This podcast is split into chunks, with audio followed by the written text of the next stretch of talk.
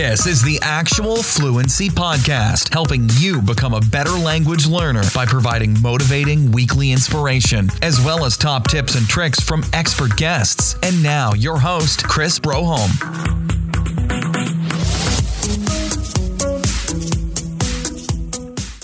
Hello, everyone, and welcome to episode 112 of the Actual Fluency Podcast. This is the podcast where we talk to language learners, influencers, industry experts and high achievers who have done something with languages and it's basically designed to inspire you and motivate you, give you ideas on how you can revolutionize your own language learning or get started on those language learning ambitions or dreams that you've been holding in for so long.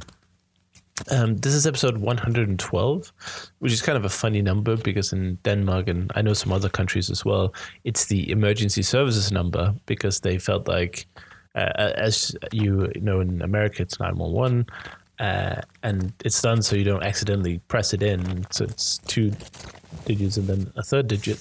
Um, so this is not going to be a crisis episode just because of the number, but I just thought I'd mention that because as a kid, obviously you you're taught very early in Denmark at least that 112 is the uh, emergency number. So we're going to do our best to give you some uh, positive and uplifting news today and no emergencies, hopefully. Uh, before we get started, I just wanted to quickly give a shout out to one of the companies that I'm working with called Baselang.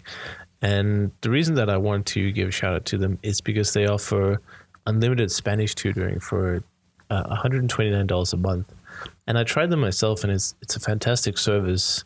And the reason that tutoring is so efficient is, it, it, I mean, it's hard to quantify one reason, but when I did tutoring for my Russian um, last year, or maybe even two years ago, Jesus, time flies. Um, I was really stuck and frustrated at my level of Russian.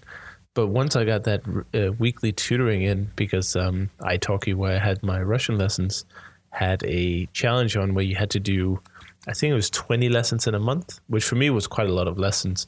Um, but I started doing weekly or I guess more than weekly if I had to get to 20. Uh, but I did 20 lessons in, in a month. And it was tough, you know, it, it's a lot of work. It's very mentally draining to speak a foreign language, especially if you're very new at it.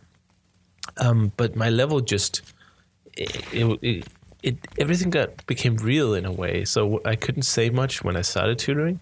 So we had to do very basic phrases and, and, and sort of go that way. But a couple of months later, we were having like one hour talks, one hour one hour conversations, and no, they weren't you know super uh, uh, difficult political conversations or like complex in any way. But you know, we were talking about our daily lives and you know uh, what we do and what I did yesterday and all these things and the feeling of speaking your target language for one hour without using any English man, it was just crazy. Like my body was, uh, you know, giving me endorphins and adrenaline, and it was so.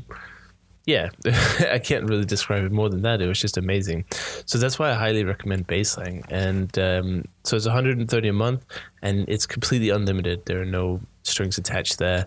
And if you want to get started, I recommend you go to actualfluency.com forward slash baselang because then you get $10 off your first month as well and uh, you support the the podcast and and its uh, partners as well. And um, that is unfortunately at this time only for Spanish, but um, I know there are a lot of you guys learning Spanish out there uh, at the moment. So in, enjoy Baselang. I, it's really a good service, and I tested it thoroughly with my own uh, with my own body.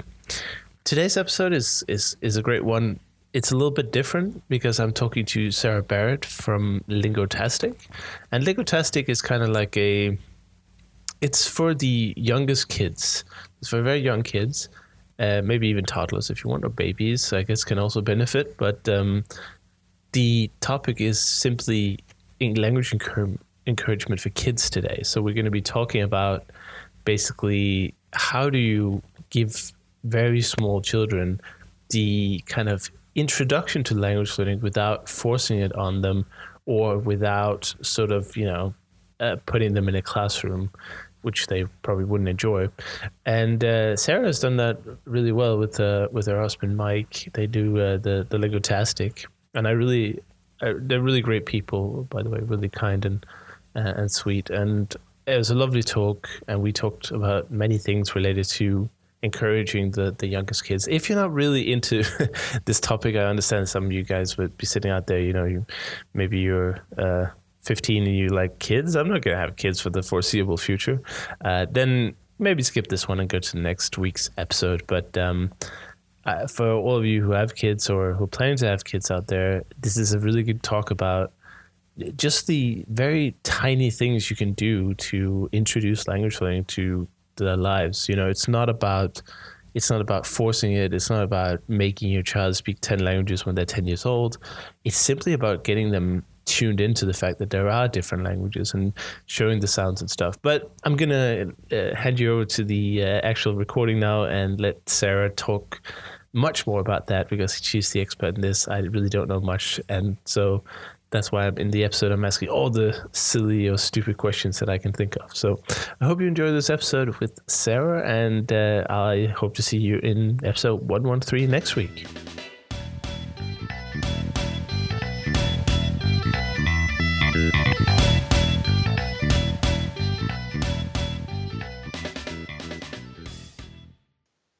Yeah, I mean, I started learning languages in in school, so probably about 12. I didn't, my family don't, didn't really do languages. And about 12, I started French.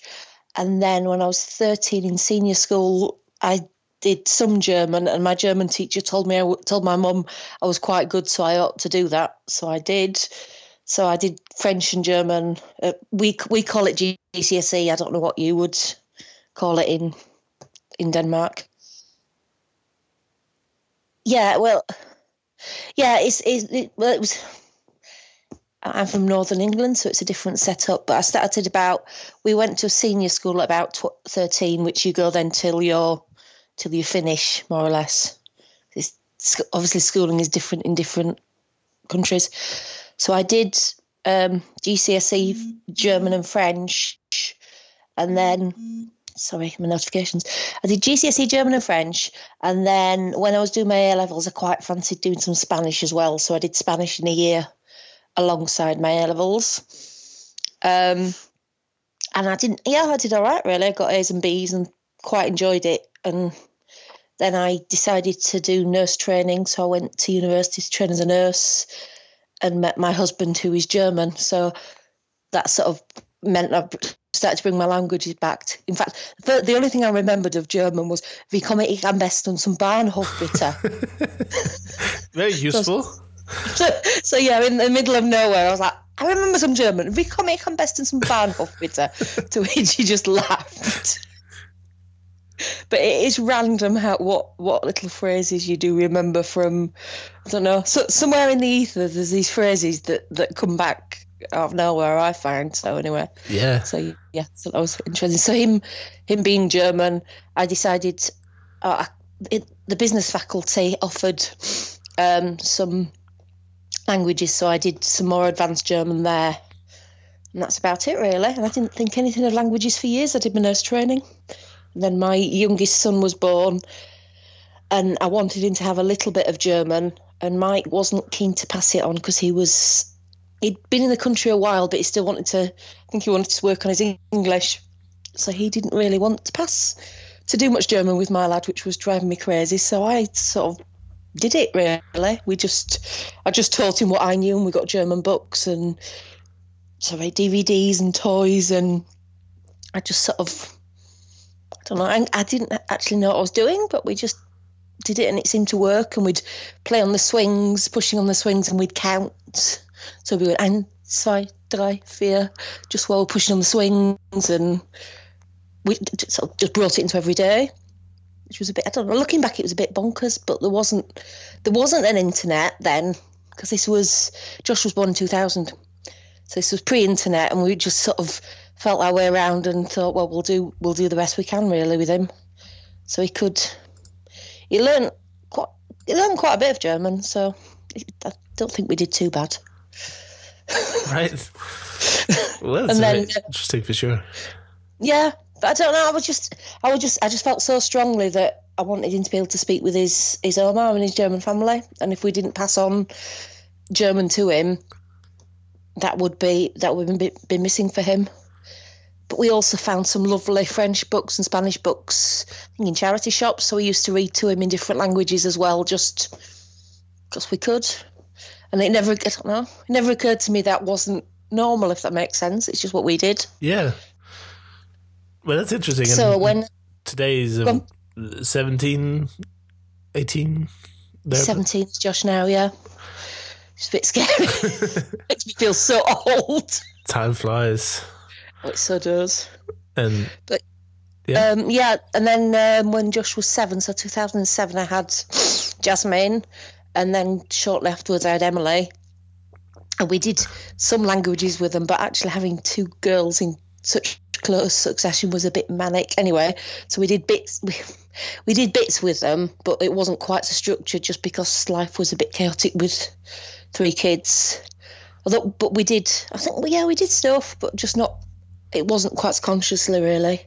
right. And then um, when the girls were small, I started toddlers group. Yeah, that was. I started doing the crèche at church because there was no one doing it. So I thought if you, if I start running it, then other people will join in. So we we sort of set up that, and in that we were singing and playing together and just having fun. And then a little bit. Um, it's actually it's a it comes from quite a Christian basis because that's where I'm from, and they um it was things like you'd, you'd get your mirror out and sing a song about how you're special and God loves you, or you get your. There was a prop for every single song we did, so we sort of it was really structured, but it was really simple. And it was it's all about building up the children and letting them see that they're important, and actually, if the mums are there, teaching them how to encourage their own kids. So, so, so I was sort of singing and doing that with the kids for a while, and then a few years later, I decided with a friend of mine to set it up, up as a a toddlers group for on a, a weekday toddlers group, which sort of quite a normal. Most churches have something like that, a, a free group for people to come along to. So we'd set up a toddler singing group. So we just sort of went from there, and in doing that, I learned a lot of skills about interacting with kids, which. I mean, I've I've worked with kids for a lot of years, being a children's nurse anyway, and as I um, Sorry. So uh, really, I was practicing lots of things and lots of ways of interacting with kids and finding out what worked and didn't work and things like that for a good few years. And when Emily, my youngest, was five, and I was looking at going back to school, going back to work, I thought, hang on, there's nobody does kids groups but that are languages. So I sort of started looking into it and looking into franchises and things, but franchises were just French or just Spanish, and they were thousands of pounds, which was just prohibitive, really, for what I wanted to do. So I decided, I thought, no, I want to do something where we're just playing with languages together, and mums and children can come together and just play with languages, and and we will learn sort of as a byproduct of it. So it sort of all came from there, really. I've just been, I don't know, life comes like that. You've been practicing things over years, and then you're like, oh, that's that works there. And actually, I love to sing, but I've got a really loud singing voice, which drives my husband mad. but when you're working with kids, it means you don't need amplification. Right. Just something as random as that. so actually, for me, it's perfect because I, I just naturally sing very loud. That's just I don't have a quiet. Well, my, I don't think I have a quiet button. Full stop. But anyway, which is in a teaching setting is perfect. Yeah. So yeah, so, we just do a lot. So when we in the classes we have, we do we sing in target language. We have a story. We have puppets. We make things, and it just we just have lots of fun. And it just happens to be not in English, really. Right. It's actually when is- you when you think about it, it, like you said a few minutes ago, you said it, to us it seemed natural or like Yeah. obvious. But when you think about it, it really isn't. You know, how many uh, parents in England do you think are Oh. s- uh, speaking any other language to their kids who are, of course, non-immigrants? Um, Yeah. You know, and I think the number is is probably close to zero, if not zero. So Yeah, it, it's very interesting. I, I like I like to say my class is like Marmite. I don't know. Do you have Marmite in Denmark? no, no, no. I, I've heard of it, but I've never actually heard of tried it. Something you either love or you hate. Right. I mean, I get that feeling. I mean, one of the mummies, as soon as I even um, sort of started that marketing my class, got in touch within days, and she said, "I'm in America at the moment, but I'm coming." Okay, but she she trained as a primary teacher. She spoke Spanish, and she just she she just totally got where I was coming from. She was like, "I want to be able to bring languages in with mine from being tiny." Yeah. So she she totally got that, and I, I did have sort of I've had a core group of mums, and the majority are teachers, to be honest, because they get it because they can see the value of it. Of course. Either that, or they have. Um, there was a lady recently who was a generation back. They spoke German, but it got lost one way or another. People that she hadn't learned it, but the, the family language was German, or other people that are native Spanish but want to come alongside other families that are speaking more than English. So it's a real mixed bag. But then we get some people who say, "Well, my children don't even speak English. What are you doing?" it's Yeah. such a British attitude. It's awful. I mean, I don't know what it is like in Denmark, Uh, but probably similar, to be honest. Uh, they, yeah. I mean, they would probably say it with English just because that's so useful. But Yeah. I mean, there's no. I definitely can't imagine any parents in Denmark are thinking like, "Oh, we need to introduce Spanish, Eng- uh, German, or French, or Mm. any language other than maybe English early stages." Mm. And I think even then, they they kind of put all the responsibility at the school. And they Yeah. say, okay, you start having English in second grade or something when you're, I don't know, seven, eight. Uh, too late. yeah, th- th- that's that's what I mean. It's like you know, Yeah. why start that late? It, it, and No, you I know, mean, yeah, good. Yeah, but that's because having, as I set this up, I looked into a lot of the research, and I mean, I don't know what you know, but I, years ago we went to the um, the O2 Arena. It was a the big. They set it up in London. It was this massive millennial Millennium Dome, and it was this big project about the millennium. And the one thing I remember, there's a thing about the whole human body and things, and there was a, a section about language development, and it said that all children babble in the same language, and at the age of six months they start tuning in to the sounds that of the language that they hear most um, commonly. Yeah, And from six months till about five years, they start to specialise in that. And that by the time you hit about seven, it's very difficult to introduce the new language sounds right. from other languages. Because if you if you think of things like Mandarin, you've got ni hao. It's a really different.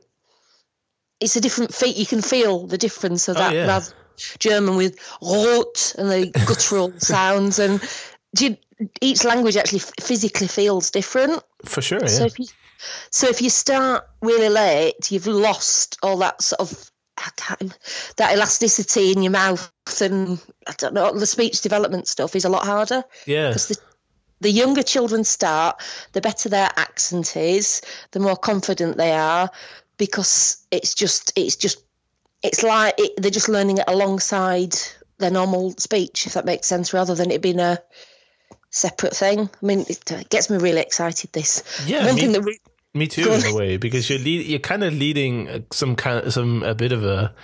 Uh, I don't. It's not a renaissance because it was never like that. So it's more of a revolution, I guess, that we are that uh, we're giving our next generation more opportunity, really. Yeah. And I think there's probably some people out there thinking that oh, if I teach my kid, let's say three languages from birth, then they will get confused and not speak any of them. But of course, that's not the case. Sorry, that drives me mad. Um, no, I mean they, they do get muddled, but you see, my, my daughter is seven, and she still gets muddled with English grammar. She's determined that English grammar is going to follow rules, and as you know, English grammar didn't doesn't follow rules. No. So she'll say, "I hated that." Right. Like- Uh, so even she's struggling with grammar at, seven. So that it, that just happens anyway with any language. Right. And yeah, and bilingual children do get a bit muddled to start with, sometimes to separate. But I'm sure you found that when you're oh, speaking. yeah. and, and I would I would naturally go if I'm not speaking English, I would speak German. That's just my sort of that's my second strong strongest language, and it's taken a long time for me to sort of think to shut the German down sometimes to do French or shut the French down to do Spanish. So we do that as language learners anyway. So Oh, yeah, kids for are just the same. And actually, our class, we don't do, as, as I was saying, we do different languages. So we'll do a six week block of French, a six week block of Spanish, a six week block of German. But for the French class, we've got a puppet that is our French puppet, and we Mm. always start off with our rock.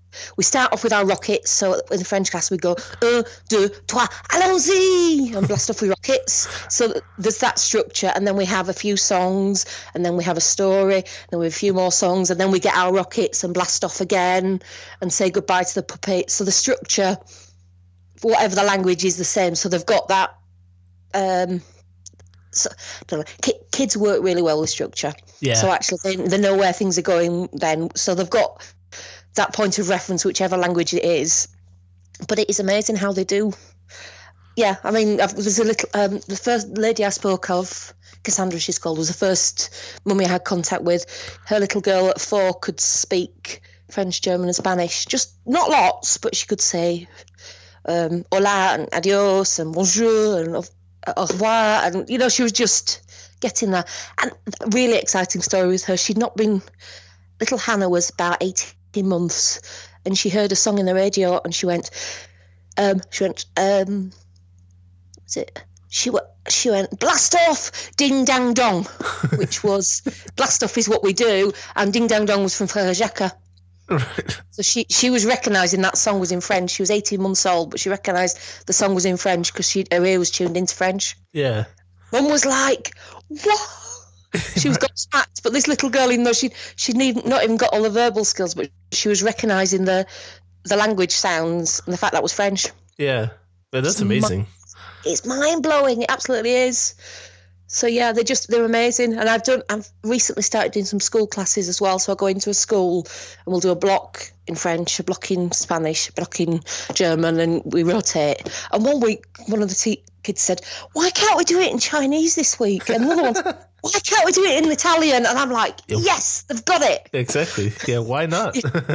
Why not? Exactly, why not?" And because a lot of people, there's things like there's other franchises out there that will just do French classes for you or just do Spanish, Sure. and I think then you just you're pushing them in to such a narrow thing so early on that they then don't see there's other languages out there. Right. And and nowadays, I mean, Mandarin is one of them really up and growing languages. They're starting to look at doing Mandarin more in primary because they're realizing from an economic economic point of view we need it.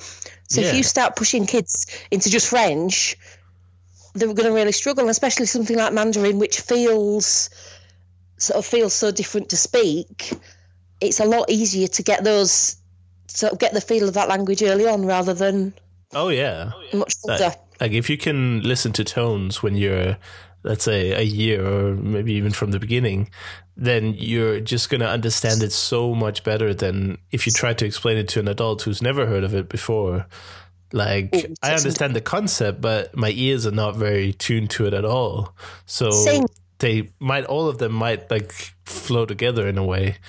Um, so I think that's that's definitely a, a great idea just to get it introduced because I think the the goal like i mean it'd be great to have like a let's say a five year old who speaks five languages eh, Yeah. as as their native language whatever that may be.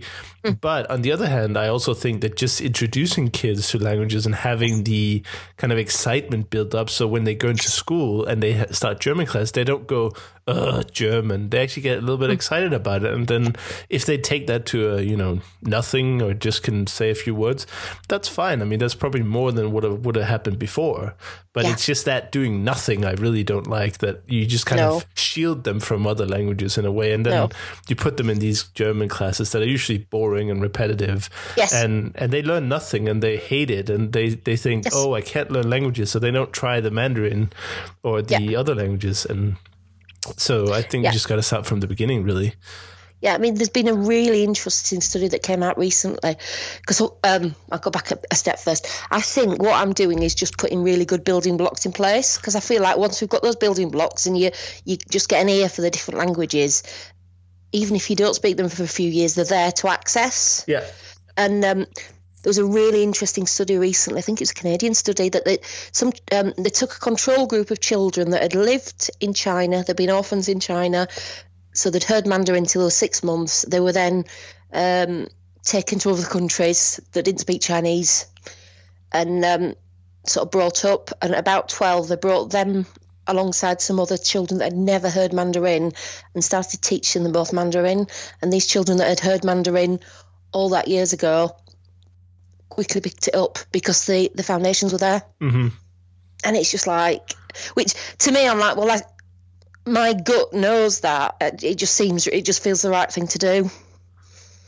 And the other really weird experience I had not too long ago, we had um, some a lot of Eastern European children join my daughter's school, so I was around and I heard somebody saying something, and I suddenly thought, "Doblilano, why?" And but I didn't know when I would ever heard that, and it's it's um it's Slovak for good morning. I don't Right. know when I ever heard that, but somewhere in my head it was there. But hearing that language activated something in my brain to suddenly come out with it Yeah. which was so weird. So that was that was just my personal experience, and I don't know when I ever even heard Slovak, or well, it, it may not have been Slovak because all those all the Slavic languages are quite similar. But For sure. Yeah. but yeah, it just that blew my mind a bit. I was like, I've never learned that. Whenever I've been heard, unless I think there may have been a missionary at our church that maybe mentioned it, but I don't know where.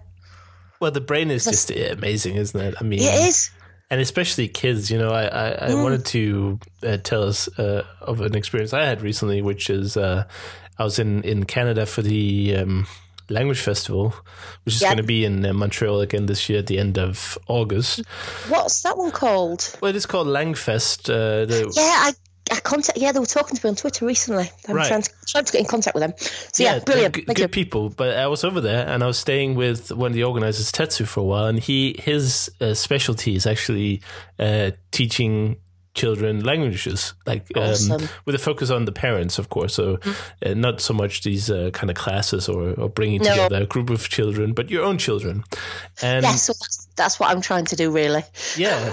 well, I mean, that's the first thing, right? You, you figure out how to teach your own kids, and then you know you can work on on saving the the rest of the community afterwards. Yeah. But you got to help yourself first. Um, but anyway, I Yeah. was staying with uh, Tetsu, and um, he and I got to see this kind of thing uh, from kind of a, a first uh, you know front row seats and he had he has two well he just had a, a third baby actually uh, but Aw. he has he has two when I was there he only had two and uh, Ronnie and uh, Nikki Nika and um so Ronnie was about four just just below four and he spoke in five languages and Wow. was, yeah it was insanely impressive and Yeah. um, of course he sometimes confused them a little bit but actually he was quite able to communicate. And what they did was just basically one speaker per language. Yes. so his father always spoke to him in in uh, Chinese. His mother always spoke to him in Japanese. The same with her his uh, his um, what do you call it the grandmother and then some other members of the family would speak to him in uh, sort of the local languages like um, Taiwanese and uh, maybe Hakka or something, you know, some of these Chinese dialects. Um, Yeah. And then they had a, a Mexican au pair. So she would speak to them in Spanish. And bien. then someone like me who was visiting would speak to them in, in, in English. And they went to a French daycare. Awesome. awesome. So you end up with these kind of uh, five, five basic, but he also understood some dialects, but five languages, and it was just really amazing to see, and it's really fun for the kids as well, Yeah. because they. And they don't really feel it. You know, it's just Nope. natural. You know, if, if your dad has always spoken to you in a certain language, it doesn't feel weird to you that that's a different language from the others. Um, so I just wanted to bring up that story because I feel like it's it's really amazing, and, and if people are more interested in in in uh, you know how to kind of bring up your own kids with language learning, I definitely also recommend checking out Tetsu's work because he and is that he the Polyglot one? what's that sorry? Is he is he the Pampas the Polyglot guy? No, Not that one. Oh yeah, no, fine. yeah, exactly. That, that that's exactly the one. Uh, he that was the name of his uh, his book, I think. That's it. Thank you. You know, I was thinking it sounded like yeah, because there's not many of us that are really pushing Right. children's language learning. So I, I tend to know who's out there. Yeah, he's no, he's, he's amazing. But it, it was just interesting to see it from like a first Yeah. First row because you can always talk about oh yeah my kids speak five languages and blah blah blah and this is what Mm. I do. But until you actually see it and experience it, then you know that's that it it doesn't feel real until then. But Yeah. so it's funny when, for instance, Ronnie he didn't know that I didn't speak Chinese, so he he went to Chinese first, and I said, Ronnie, I don't speak that. And he was like, okay, you know, it's really funny. Recalculate which language do you speak? Yeah, exactly. So, we- but uh, of course, we- it's a lot of work. Also, you know, you know, you get, if you get Mm-hmm. Yeah. your if you get your whole family to speak a, a certain language to to the to the child, then that's kind of the easy part. You know, you also Mm. need to stimulate with let's say books or songs like you use as well, Yes. or TV, or you know, there's lots Yes. of kids shows these days that are dubbed and easily accessible. So, Yeah. but there's a lot that goes into it, right? It is. It's not. It isn't an easy option at all. I mean, we we weren't able to do the um, one parent one language, as I said, because Mike wasn't keen to at the time. So we've actually ours has been a bit chaotic and a bit mishmash, but it has come together somewhat somehow. That makes it. But like, um, it's quite silly. I mean, my, I said to my, uh, Emily, my youngest, says, I said in some in some families they only speak English, and she was gobsmacked. she was like, I don't. She just couldn't understand that Right. and um, we um, we learned a little bit of Mandarin a year or two back. So instead of saying I'd like a cup of coffee, we'd say "Wo shang yao, you make coffee, shi shi." So that's what the kids say now. If they want a cup of coffee, they'll say "Wo shang yao, you make coffee, shi." It's like, but that's just normal for our house. Or like uh, we've been doing Polish recently because we've got a Polish shop, so I can go in and order a little bit of stuff. So I say, "Can you pass pass the mleko or the leche or the um, or milch?" And so to them, that one thing has all those names, and that's just perfectly fine for them. Yeah. Which is, I just think it's fun. We just we just play with language. I've never, I mean, I haven't. Right. All the songs I've done, I've done in the classes. So I do songs in French, German, Spanish, and Mandarin. Mostly, so they've they've the kids, my kids know the songs, and they've only been to my classes once, twice, but they've heard me singing them, practicing them. So they they, they could si- sing you the um, Chinese New Year song in, in Mandarin, Right. that- but they think that's normal. Yeah. They, they can't see why, but they do bemuse their French teacher a bit because um, she Emily came along with a lovely tongue twister that she learnt. Because as I said, my husband is currently doing his teacher training, so he, they're sort of watching his lesson planning, and they'll they'll they saw this tongue twister and wanted Daddy to teach it. So Emily at seven went in and told her her teacher this French um, tongue twister. Was it la ver ver va ver la ver ver, which is that the the green caterpillar goes towards the green glass. Right. So she, she went and presented it to a teacher, and a teacher didn't know what to do. She's a bit bemused, really, because she didn't know what to do. Well, at age But even- seven, you're not really expected to speak any French, I guess. No, Maybe no, just they're just hello. they're just starting. yeah. But um, yeah, but even when the, my girls have seen what my husband is preparing for, like year seven, so what's that? Um, probably about twelve year old German, and obviously they're at that level, so they're looking and they they understand it perfectly well. And we're like, well, you do realise that that Daddy is teaching this to much older children than you, and they're like, oh. Because they, they forget they speak German, which is hilarious. They say, "Well, we've done we've done French at school, so they think they speak French." And you ask them to speak German, and they say, "No, we don't speak German." You're like, but then you could ask them something in German, and they just reply. Because we, we, I mean, from being tiny, we've done things like in the morning we'll say, "Sure, Anne, um, put your shoes on." Yaka, Anne. Um, just really simple instructions because it's part of our getting ready in the morning, and actually, it just it's just it's just bringing it into every day, really. Just Sure. little little bits like that, and they, they don't even they don't even realise. Right. My, my my middle daughter has decided it's not so bad nowadays. So one time they they go through phases of thinking, "Mum, you're embarrassing doing this." So. Because usually when we're dinner's ready, ready, we won't shout upstairs, dinner's ready. We'll say, Essen ist fertig. so this this morning, was last night, Jasmine said, how do I say it in German? So I told her and she shouted, Essen ist fertig. And I can't remember. Oh, we- we've been watching Moana. I don't know if you've seen Disney Moana. It's awesome. No. But she's oh, you've you've so got to. It's such a good it, for a Disney song. Disney one, it's really good. But there was um there was a phrase from it Jasmine had heard in in um in German. So she suddenly just started singing it in German. And I'm like, okay, but she just they just they just do it. They just play Yeah, in languages. yeah. It's not. A, I mean, they get they get a bit a bit overwhelmed if they have a whole book in that language. It sort of scares them a bit. But Sure. I- I- but have you come across Johnny and oh um Johnny one third stories? No. It is awesome. Absolutely awesome. Two young lads started a Kickstarter that I came across, and it starts off in English, and then you gradually introduce Ah. words of another language. So, in the German book, the little girl has lost her water, so we have to go and find the water. Um, and then a bit later on, she comes across a tea canner or teapot, and then so it, as as the story goes on, the key sort of keywords that you understand from context are in the target language. So towards the end, ah. you're reading nearly whole sentences in the target language. That is very clever. So for like good night stories or just any time. They just stories. Yeah, I mean they've, they've they've got stories in French, German, Spanish, Italian at the to start with as books, and now they've just started a storybox club, so they're sending them out monthly. But it's just such an amazing idea because it's especially for families that don't speak fluently in the target language. It's That's enough. really clever. It, it is. I'll have to. So it's it's one third stories. Look it up. And I'm not being sponsored for this at all. I love it. No, it's good That's the thing. recommend. Yeah. Well, that's the thing. I've got. I have a whole page on my website of resources because as I know how flipping hard it can be to get hold of stuff that's worth worth um, using. You, you you can you can spend a lot of time looking. So if I find something that's good, I will put it on our resources page so people can can do that. And we've, Right. I've come across there's a lovely lady called Henny Jacobs who does books in French and maybe French and English, but the these animals are having conversation, but they don't actually. She doesn't translate it. They just happen to be having conversations together in different languages.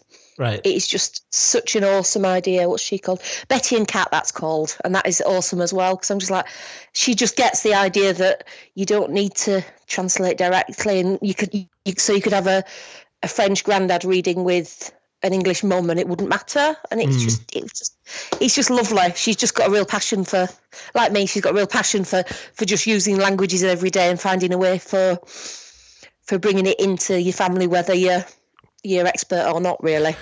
Yeah, and then that's on lingotastic.co.uk. Um, yes, if you look on my my links page, they'll have some of this stuff. Perfect. Because I mean, a lot of my fam, a lot of them, my my mummies. Sorry, they're my friends as well. My mummy friends that come to classes. they are the lovely. Um, because they get it, you see, so that's it. But a lot of them don't have massive language skills. But I say if you've got enough to pass on, you can work at that level. So if you know your colours in French, why can't you just teach your colours? yeah. And you can always learn a bit more because whatever you know is going to be more than your child knows. Of course. And so I think so often we get into this, oh, to be a teacher, you need to be an absolute expert and know how to conjugate verbs and do all the grammar, which you don't do that with a baby. You just chatter and say, Right. oh, look, the spoon is red. So why can't you do that in French or in German? Do you- There's nothing. Yeah, I think the important thing is that, at least uh, in my opinion, is that it it it has to be fun. You know, you you try. Yeah. You're not trying to sit down the kid and and and you know speak to them in 12 hours in german to like put it in there you know you're not trying to uh you know that's that's that's not what it's about it's about just adding an extra layer or fun or playtime or uh, Yeah. that happens to be in a different language which will then well, it will help you to tune the ears to foreign languages. It will help set a base for future language choices. It will help make like foreign language education more manageable and more enjoyable because they already know what it is and they already had good experiences. Um, and I think I got this. Uh, I also got this from uh, Richard Simcott, which you which you may know. Um, he has a a daughter who's. ah, what she might be close to ten now, maybe a little bit All younger. right. I didn't know he had children. So now no, that he, he has a daughter, and and of Yeah. course, the whole world was was watching this. Uh, well, not directly, but they were thinking like, well, he speaks a million languages. Uh, I don't know. Nobody actually knows. I don't think he even knows. But let's just say it, the good side of twenty probably is is is reasonable.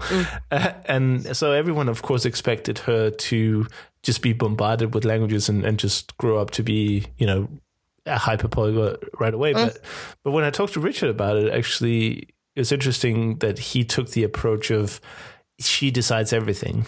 So mm. and he did. He said, okay, we'll have an hour of French, like playtime in French.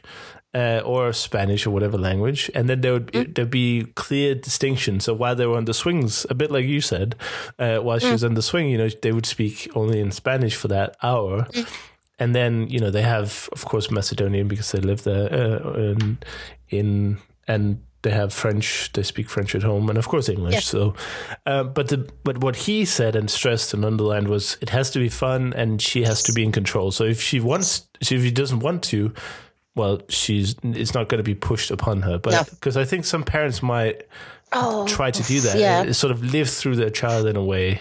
Yes. Um, I don't know if you've come across any examples of that, but I think it's Um, important to to mention. I was chatting to a uh, it was another it was a French speaking mum who actually I, I interviewed quite early on and she was saying how she often feels that in some families they get so obsessed with bringing up bilingual children that they forget to actually have fun. Yeah, It's just like we must do this and it's so important for and it, it becomes a big and they take them to the Saturday French school and make sure that they have play dates in French and it is it just becomes a chore yeah, and it's it's so an obsession for them. I'm like, then that, that was the her saying that saying that was the first time I come across it. Because I was just like, I can't understand how. But I think it's for for some people it is just it's it's sort of so important that they actually forget to have fun with it, which I think is is sad then because you've lost you've lost it. That's not what it's there.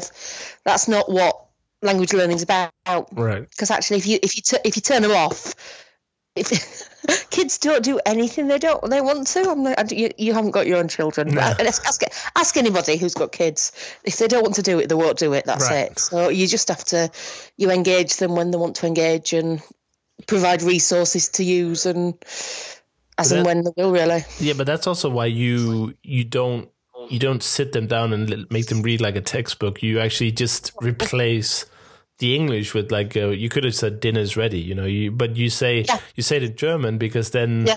it's just part of your life. You're not put, pushing anything on them, and I, I think if- if they don't notice they're learning, then sometimes it's easier. Oh yes. Oh yeah. Well, that's like like with my Emily being surprised that people don't speak English. She would uh, just speak English. It was a bit weird. Yeah. But she was she was so happy one day. We were walking uh, to school. We were walking behind two uh, a mum and her daughter, and um, the mum was speaking fluent French. Her daughter was replying fluently in English, but we could understand both sides of the conversation. And she was like. Emily was just like that. Mum is speaking French and her daughter speaking English, and I, and and she hadn't really seen that so often, and that's often what we do. We sort of have a conversation in two languages, Right. but which some people would go, "Oh, that's awful." But to me, you're having conversation. The point of language is conversation, Right. and if you're both understanding, it doesn't matter. exactly. And it was just, but it was beautiful to see this mum and her daughter because I just thought. To them, that's how they communicate. And their daughter will speak French, I know, but she just cho- was choosing not to at the time. But they were conversing Yeah. both And in ma- different languages. Maybe that's a way to keep the heritage uh, language alive. If they're i- immigrated from France or or Yeah. whatever, then as as soon as long as you speak that language to the to the kids, they'll definitely learn it. You know, the, Yeah, it's it, won't be a problem. But if you just completely ignore it and go straight to English, then you do run the risk of uh, losing the generations of, of that language. And you have grandparents who speak German, for instance, but Yeah. the kids don't speak it. The current Yeah. generation. I mean, you do. I mean, it's not so much. I don't know. You do get it now and again nowadays. I mean, I think people are becoming aware that that is just so. That people are becoming more aware that that's not really that helpful. Right. Because um, um, currently where we live, there are an awful lot of Polish, Romanian, Russian speaking children, um, well, families, and actually they do use their home language. And I've, I've got a lovely Ukraine, a lovely friend who is they. They're from the Ukraine. Her husband is Russian. No, her husband's Ukrainian. She's Macedonian, but their home language is Russian. Oh wow! So they have, but that's that's standard in that area because it was a Soviet bloc. That is quite standard for of them. course, yeah. So their home language is Russian, but still doing the other languages.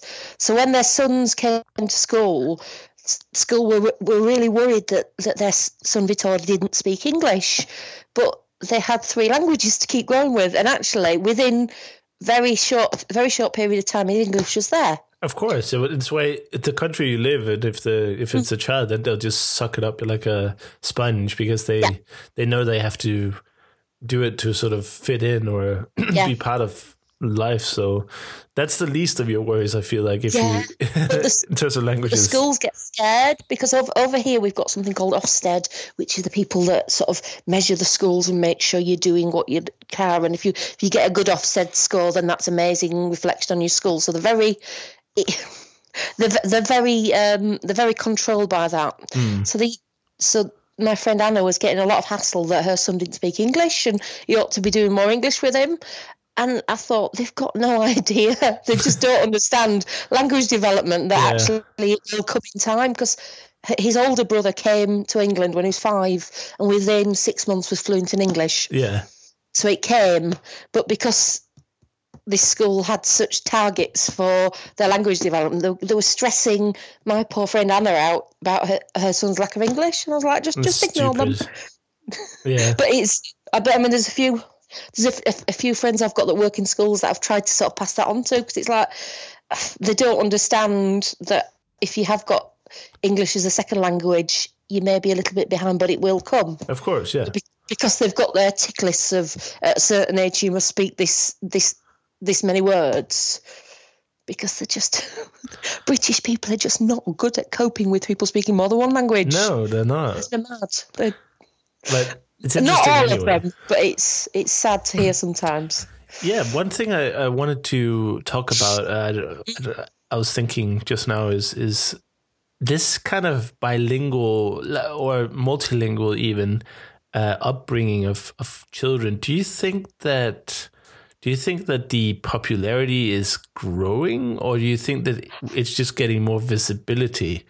Because I, f- I feel like, or I mean, this could be just because I wasn't in the loop or I wasn't in the community when I was growing up, but I just heard nothing of it, and the only people who the only people who learned multiple languages were bilingual children, so immigrants Yes. or um, immigrant families.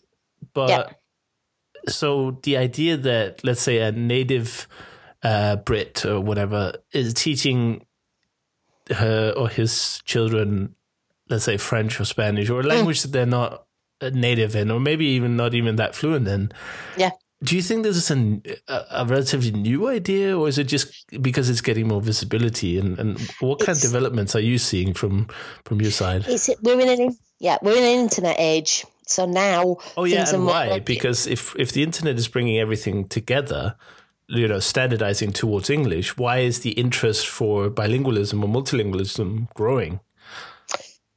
Clever question, that. um, I think you see, I, I came across a lovely because I I do an awful lot of um, uh, meeting people online. I, I'm a bit of a serial networker, and I came across a lovely mum who lives in Carlisle, who speaks. She actually is bringing up her daughter French, with French and and English. Is that in She's- Uh, Wales, by the way, just for the international Sorry. Car- Carlisle's up up north, northern England, England, near okay. Near Hadrian's Wall. If you've ever heard of that, where the Never. and I'm Very sure my close. Aca- American listeners are just going like, "What? What did you say?" very close to Scotland. okay. yeah so oh sorry i forget you're not from here um yeah but she i just i don't know how i, I came across her on a speak to the future group which is a was a linkedin group about languages. So we started chatting and she is bringing up her her daughter. She's a single mum bringing up her daughter with french and english. And i thought i've got to meet her. And my family is from that area anyway. So when we were up in the holidays we, we made time to actually meet her. And she's just i mean she doesn't speak she speaks english but she's she's a translator in French and German. So she's decided she's going to bring up her daughter to speak French as well as English. And I was just like, oh, when I, when I heard it, I was just over the moon because I just thought that's that's where I'm at. That people are just happy to have to have a go with languages and not so scared that they're going to um, get it wrong. They'll just do it. And I, I'm not answering your question, am I? Really? That's things like that is the these things, things I love. But I, but I wouldn't have come across her if it hadn't been for the LinkedIn group. Right. So yes, I think we're meeting people more because of that. But It's um, interesting, isn't it? How in a more globalized world, we're we're getting more people who are taking on non-globalizing uh, sort of projects. For Mm. Yeah. instance, if you're if you're living in England, let's say 50 years ago, and you didn't have any contact with the outside world at all, Like you didn't even know w- where Russia was on a. Oh, maybe Russia you did know because of the the news and everything, but uh, you didn't know where any foreign would. foreigners. Like But the migration has always happened. There's Sure. always been migration, and that's. A, I mean, we there was something at the. Um, oh, in London, we went to a big exhibition about migration, and actually, bec as people have travelled, they've taken their languages and their cultures with them. That's always happened.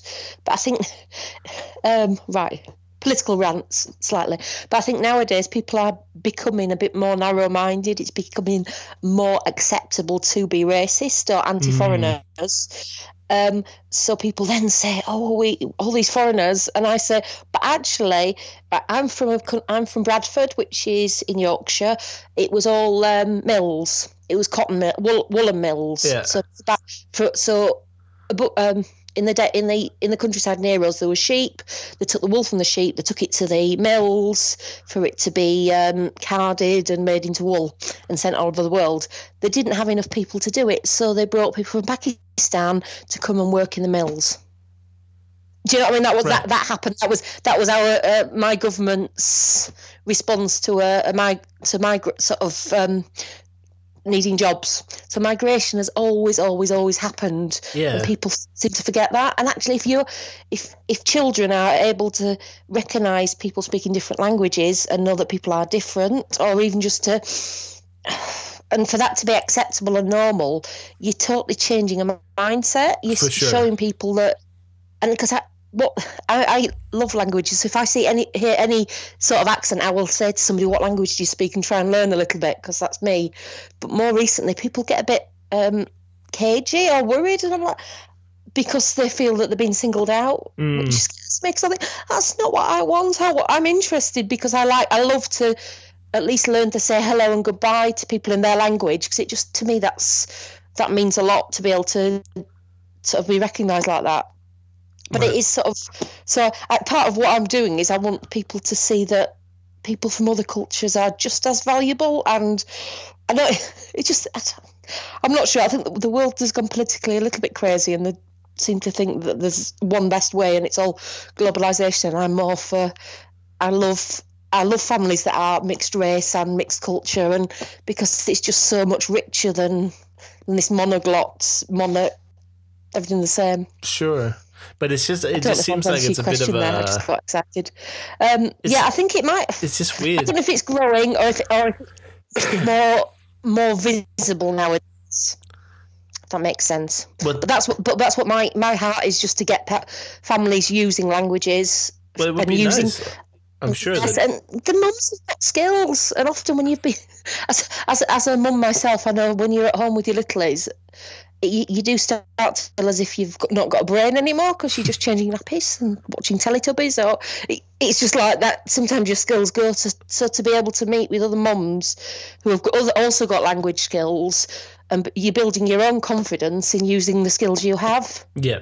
and some of the lovely mums that come to my classes, one of them is now, um, she does graphic design for me because we've sort of, so she started back into work with that. Another friend has got some, has started another like another kids a kids group franchise, not directly through me, but through seeing what I've done and working with me. She's sort of saying, oh, actually, I could do that. So actually, I don't know. I like I like to be able to. I don't know. I have a bit of obs- a bit of an obsession in in what in sort of seeing people's skills and helping them to to use them. So it's not none of it's solely down to me, but I know I've had a big part to play in that, and I love it. So, Yeah, that's fantastic. like you and your chief encouragement officer, I saw that on your LinkedIn. I think that's that's what I like to be. It's just like I think so so many people have got amazing skills that they can't see, and actually there's some things that only they could do. What I do, Yeah. I don't think I'm uniquely skilled to do what I do. To be honest, and I feel a lot of us like that, and it's just finding your your niche in there somewhere, For sure. hopefully making some money at it. yeah, if possible.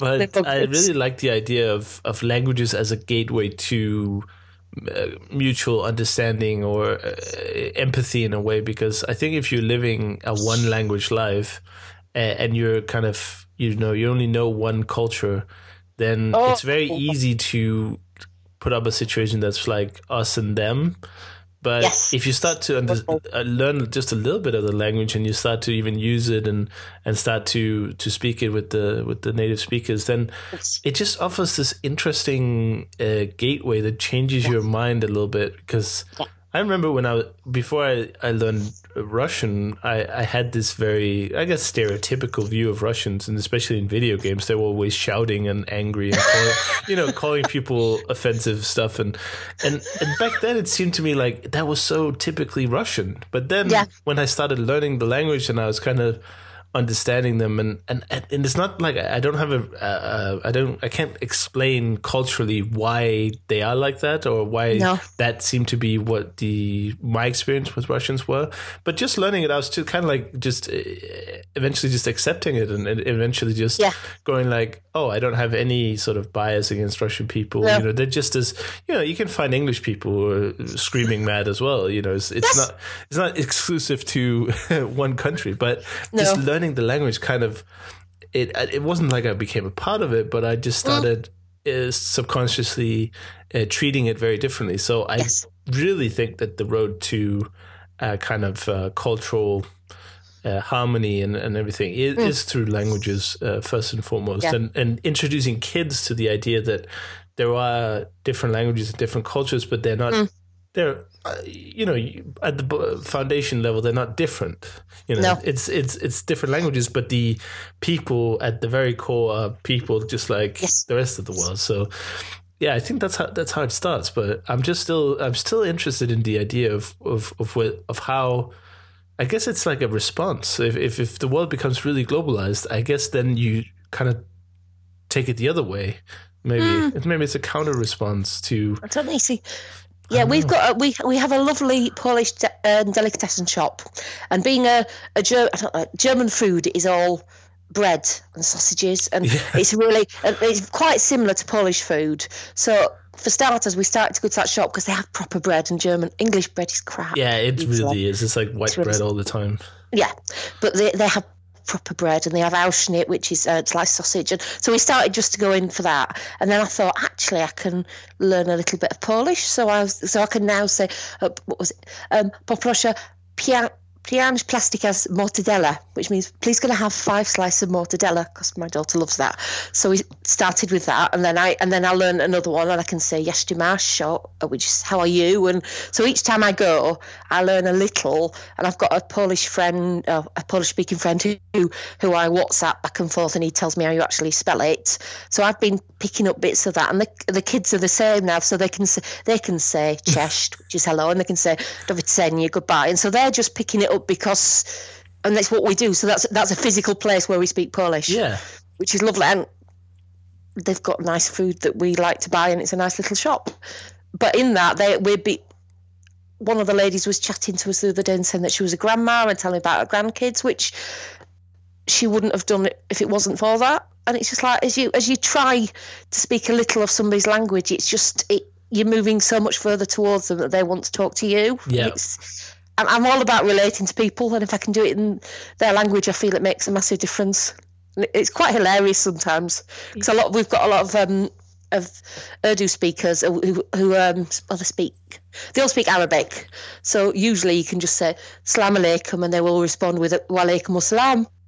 But a lot of the times they will look, they will you say "Salam alaikum," they say "Wa alaikum assalam," and then look and think that's a white girl speaking to me. What's going on there? Which I love. Yeah. Or somebody I hear speaking Romanian, and I'll go "Bună dimineața," and they'll look at me and. I just love it. It's, I, like, I like to shock people by randomly just greeting them in their language. Yeah, and I think that That's just me. That's, but you know, it, it's funny. It, it illustrates a point that I often bring up on the on the podcast is that language learning is not something where you have to work hard for years and then you get a reward. It's like you learn one word and then you can get the reward. You know, Yes. because you're like, now I know one word in in Polish, and then you actually meet someone, you say that word, and they their eyes light up. They go like, what? you know, they really get surprised that you actually know some. Um, And I love I love words like cześć because cześć is like ciao. so it's hello and goodbye. So you've got all that. So if you've got all that we use for one word, because there was a mum I, I met recently who her parents spoke Polish but didn't really pass it on to her. So her daughter doesn't know any Polish at all. So I said, "Can I teach you one word?" So I taught her cześć. So every time I see her, I keep saying cześć. So I'm thinking if she's got that one word, she's actually getting. Yeah. It's, it's, it's not really my problem, but now every time I see that family, I'll say I'll say um, "Dzień dobry" or "cześć" and get their reply. So it's like Yeah. I, I feel I feel it is my mission to help them bring that back their language skills that they seem to have forgotten. Well, it just sounds like fun, must- you know. That's I must drive people mad. I'm slightly obsessed. well, I can I can imagine you strolling around the local village or city, just uh, speaking to everyone in their language. I get, I, get, I get really sad if I haven't done five languages before 10 o'clock. Right. I feel like I missed out because you, there's usually the opportunity with sort of Russian and Polish and different people around to, to at least try something. I do. I get quite sad if I haven't done it. If I've done 12 in a day, I'm just like. In fact, I met a man in a um, bookshop at the hospital and we chatting and found out he spoke more than one language. So we had a, a language in about, we had a conversation in about five languages. and I was like, I felt like I was flying. It was awesome. And Yeah. it wasn't, a, a lot of it was basic, but I'm like, I can do this, I can do this. So, what are your uh, if we uh, uh, ignore the kids for a little while? What are your own sort of language ambitions? Do you plan to take some of them to a higher level, or do you just want to keep like adding little bits of new languages all the time? Um, I don't know. I'm a bit obsessive, really. I've got. I mean, I've got my French, German, and Spanish. Technically, I'm qualified to the level I did in school. Although my German will be way beyond because I speak it regularly. Um, my Spanish and French will be beyond as well because as I'm learning alongside the kids as I'm teaching new things.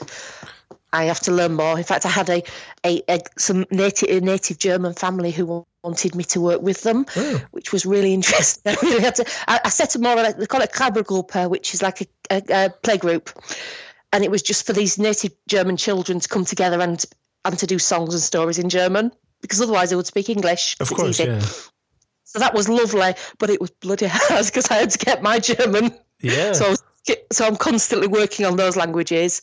Um, as I said, I've done Polish because actually, uTalk. I was talking to did a in January. They always do a language challenge, and I thought I'll do Polish. So I did. I did Polish for that for a month, and I've carried that on. I'm learning Slovak, ready for the language challenge. Slowly. Are you, are you doing that one? oh no, no, no! I, I oh, boring. Well, I don't know. I don't. I I like the idea of a language challenge, but I just feel like I've got so many Oh, yes. challenges. Uh, don't not just languages, uh, but I've got so many language projects that I feel like if I keep skipping around, then I'll never really get anywhere. And the the random nature of okay, the conference is in in Slovakia, then I'll learn Slovak. For me, that's not enough of a reason. So I I did I purposefully don't learn anything, uh, and I didn't learn any Greek for Greece either for the conference. And you know, this might be uh, you know blasphemous Yeah. almost uh, to say, but I just I feel like if you want to get fine language learning, like really uh, high proficiency, which is of course a completely different objective than uh, just casual conversations or even just you know knowing a lot in a lot of languages or not knowing a lot in a lot of languages, but. I just feel like I'm I'm I'm too scatterbrained already. So if I start to take on random challenges based on uh, random locations or random prompts, then I just distract myself from the main challenges that I've set myself, which I'm already not doing too well at. So you know, um, Yeah. that's that's basically my reasoning. But I, I love it when people do it because I think it's slightly mad, uh, but at the same time very it's very commendable because I I think I, I am. I am very competitive. That is one of my weaknesses. So when I heard about a challenge, I like got to do this. And also, I don't know. I, it, apart from a little bit of Polish, I don't know many uh, many Slavic languages. So I know once you can sort of get a grip on a Slavic language, it actually gives you a real foothold in any of the other Slavic languages. For sure, yeah. So that, that's why I felt that would be good. And I just decided one day I was going to Slovakia, so I thought, right, I'm going to do this. So I'm doing that. I, I learned, I don't know if I said, I learned enough Mandarin in six weeks to do a, a, a, base, a basic class for the kids, which was fun. Th- This lovely lady sent me a, um, lovely lady called Tony has written a, a Mandarin CD. It's a really funky kids one called A Little Mandarin. So she said, she contacted me on Twitter and said, "Would you like Would you like a copy?" And I'm like, "Yes, please." So I started listening, and I sort of learnt the songs in one order, as did my kids. And I thought, "Oh, we've done that." Yeah. so we I picked that up, and then I think it was with you, uTalk and Pimsleur. We just picked up things like hello and goodbye and please and thank you, just a few phrases. So I, I can now deliver a Chinese New Year class. like, That's great. Makes me laugh. Yeah, I can do that, and I can sing in Mandarin, which is just so awesome. So yeah, that was just a bit of a challenge, and it was fun. But um, yeah, I would I would say I'll just if if I had my own way, I would learn lots of different languages and as you say, easily forget them as well. So really, I'm, I'm still working on my my French, German, and Spanish are my main ones, but I, I, do get a bit easily distracted, especially if I meet somebody. I think, well, I've got to at least learn to say hello, goodbye, yeah. thank you, and. Well, it is so. a it is a common I wouldn't call it problem, but it's certainly a, a common trait amongst uh, language learners that you know you kind of see uh, I guess the grass is greener sometimes when the language you're not learning seems super interesting. shiny object syndrome, almost, you know, where you just oh, yes. and there's some yeah, like yeah. Uh, just yesterday, uh, you know, I I was kind of bored and I procrastinated by learning like 33 of the most common Chinese radicals uh, on awesome. Memrise, which is like totally useless and totally a distraction, but you know, one day I might use it for something. then you see this is like there's Dothraki, Dothraki in Game of Thrones, and that is just that is just such an awesome language. I don't know if you've heard that. Yeah, it just sounds. All you want to, it's just so guttural and amazing. It's just like it's, and that is a total. It's one of the conlangs, um, made up languages. It is conlang, isn't it? yeah. construction language. But yeah, so that's. I also I did start a bit of Esperanto in a challenge about a year back, and I really would like to get on with that because I could. I mean, I can read in Esperanto if I need to because of the, the Romance languages I have. Right. I could actually read in it. So I'm like, I really ought to get going with my.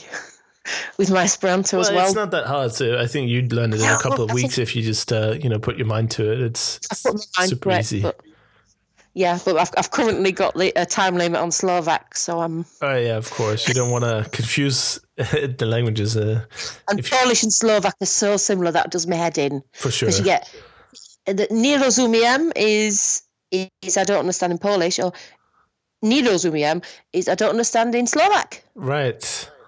Which sounds very similar. And then there's random things that are really different, but so I'm trying to not do too much Polish to try and keep my Slovak, but we'll see. Yeah, you want to keep them separate, I think. Uh... Try to, but they they feel so similar. It's like I find that with them. If I'm not careful, my French and Spanish, I can do that because some some things are so similar. Yeah. To try. So occasionally I will come out with a French word in Spanish and then realise, but sometimes it's so similar nobody notices. Right. well, German is so different. I'm pretty safe there. Yeah, but uh, anyway, you know, uh, time is flying as we mentioned in the first part of the uh, the talk, and uh, we're already uh, at the end point. But before, I just wanted to get kind of a, a quick maybe your top tips or top recommendations for any parents or parents to be who's sitting out there and, and they kind of want to do uh, what you're doing or they want to teach mm. their kids languages from the beginning. What are your top tips of of what you think they should be doing or what they should do more of in uh, addition to what we've already talked about of course? Right. I mean the main the main thing is is that you're not scared don't be too scared to try because as as as parents we we make mistakes anyway that's part of the joy of parenting so with with language learning don't be worried that what you pass on is not perfect. That can always be ironed out later on. Um, find if you can find yourself some other parents that are doing it. Because when I was when my Josh was young, there was nobody else, and it was flipping lonely and hard work. So if you can find yourself groups of parents that are doing language learning, it's going to really um, encourage you. There's a bloke called Adam Beck that's got a group called Bilingual Monkeys or Rita Rosenback is brilliant as well, and she's got another bilingual learning group. So if you can find some people to support you in that, that will make your life easier. The other thing is just find some resources that are fun. If you if you like storybooks, find some really nice storybooks. And things like my favourite storybook ever is The Very Hungry Caterpillar, and I've got that in four languages because once you once the children understand it in one language, it's easy to to carry on. And the other thing is sing. If you can you can sing in the car, you can sing anywhere, and in singing you're getting good accent, and you, you can actually sing way beyond your level. But actually, that that sinks in, and eventually you'll understand what you actually are singing. Mm. And it's lots of fun because you can sing in the bath or anywhere. There's a, my favourite song. I'll quick plug. There's a lovely song about a boat on the water, which I'm just going to sing at you. So you, you get your children as if they're rowing, and it goes Bateau sur l'eau, la rivière, la rivière, bateau sur l'eau, la rivière, et plouf dans l'eau. So at the end, you splash in the water and then you just carry on singing. It's such a simple one, but it's a lovely bath time song that you're that just becomes part of your bath time routine. Right, and kids love singing they, anyway. You know they they do. Yeah, and actually, if you look on my Lingotastic website, if you click through to my YouTube, we've got loads of songs that are tried and tested, including a very good one about a cow called Lola who has a head and a tail, and she says moo. it's really simple but if you can do it in Spanish, you've suddenly, in, in, in minutes, you've picked up lots of really useful vocab. In fact, most of the songs are about animals because most children love making animal noises. Yeah. So, yeah. And I've got a very oh, yeah, quick, quick plug. I've produced a lovely CD that's called Mostly German, which is a lot. Um, a lot of it's traditional German songs, but we've we've translated them into English in a singable form. We've got five. We've got Twinkle Twinkle Little Star in five languages, including Esperanto, and um, Jacques in I think four languages. So if you if you if you buy my CD from our website, you can be singing along in the car, and you can be singing in all these languages. Really easy. Very nice, very nice. And it's only ten pounds plus postage and packing. That's perfect. Very professional. Sorry, uh, quick, quick pitch. yeah. we, we, all have to eat, you know.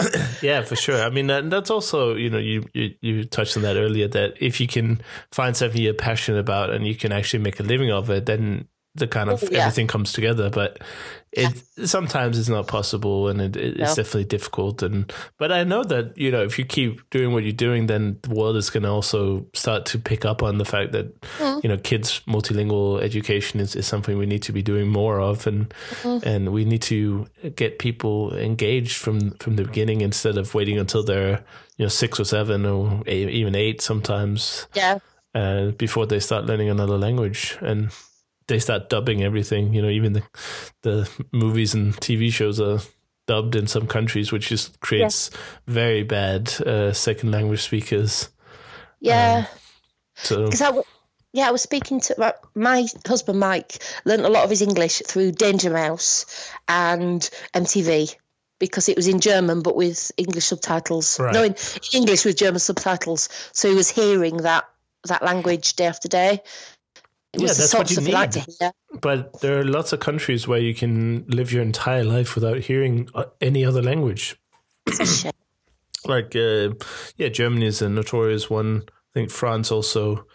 Um, I know definitely Hungarian. I, uh, when I had, I got like a million TV channels included in my Hungarian uh, internet subscription, and yeah. there was like nothing in English. Even Discovery oh. Channel and TLC and everything was uh, dubbed and they they didn't even supply the original track for most of the channels so you could watch like the movie channel and that was what it was called in the directory but it would be english movies dubbed into hungarian and you couldn't Eesh. choose the right uh, um, sort of uh, language and that's that's really why i think you get poor foreign language speakers and and you get mm. a more you get more nationalistic in a way but yeah. I just don't understand why it's not so apparent. Like, if you look at the countries that don't dub but use subtitles instead, they have amazing English ability, almost yeah. n- native like. Yeah, but, Holland definitely. Yeah, the Netherlands are famous for it. The Scandinavian countries also, and and you just think like, why doesn't anyone notice that? Like, what? It's mm. so obvious that that's what needs to happen. You need yeah. to not dub everything. Now, I'm not saying you shouldn't dub kids TV because that's kind no. of that's possibly an exception. I don't know. Uh, it would be nice to watch foreign kids TV as well as your uh, native one, but I, I don't know how Yeah. kids do with subtitles and stuff. That maybe that's too much. No, I think it's all uh, you. You're looking at about seven or eight before they can Right. keep keep track without um, can read quick enough for subtitles. So it's better just to have native, uh, just uh, let's say uh, French cartoons instead of English ones, and Mm. Yeah. then just to have French cartoons with English subtitles. And I guess that's more immersion, Mm. like anyway. Yeah, But, but anyway, that's a long uh, that's a, a, a discussion for another time, and uh, perhaps Exciting. slightly more political uh, uh, ideology here that we want to Yeah. change the world. But yes, definitely. Why not? uh, I hope I hope we can do. I hope we play our little part, and then I think We'll we see- do. I we'll think, see. yeah, I think it makes a difference because it just makes, even just making people more aware. I do an awful lot of social media, and I think in even just mentioning about people speaking more than one language, I think eventually it, it sort of sinks into people that it is possible and it's it's a value, and yeah, so that's my I hope so. my.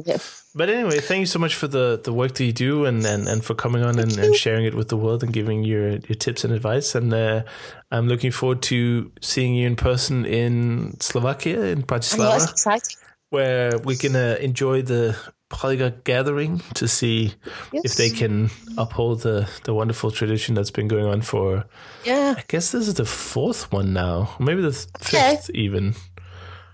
Um, but obviously, it's a, a new team organizing it with the help of the old team. So we'll see if uh, if it's going to be just as good or maybe even better. different.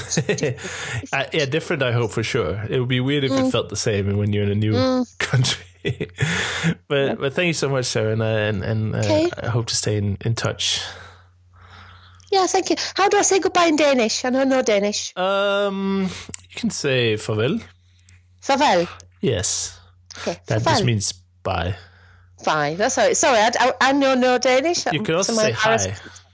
Hi. Hi. Oh, as in, as in, right. You can say that twice. Then it, it, it, that's one Hi, of the hi. yeah, exactly. That's one of the flexible Danish words. If you say hi, it's usually a greeting. If you say hi, hi, it's usually a goodbye. Hi, Oh. hi, Hi. hi, hi. Thank you. It's been joy. Thank you. All right. Talk to you soon. Bless you. Bye.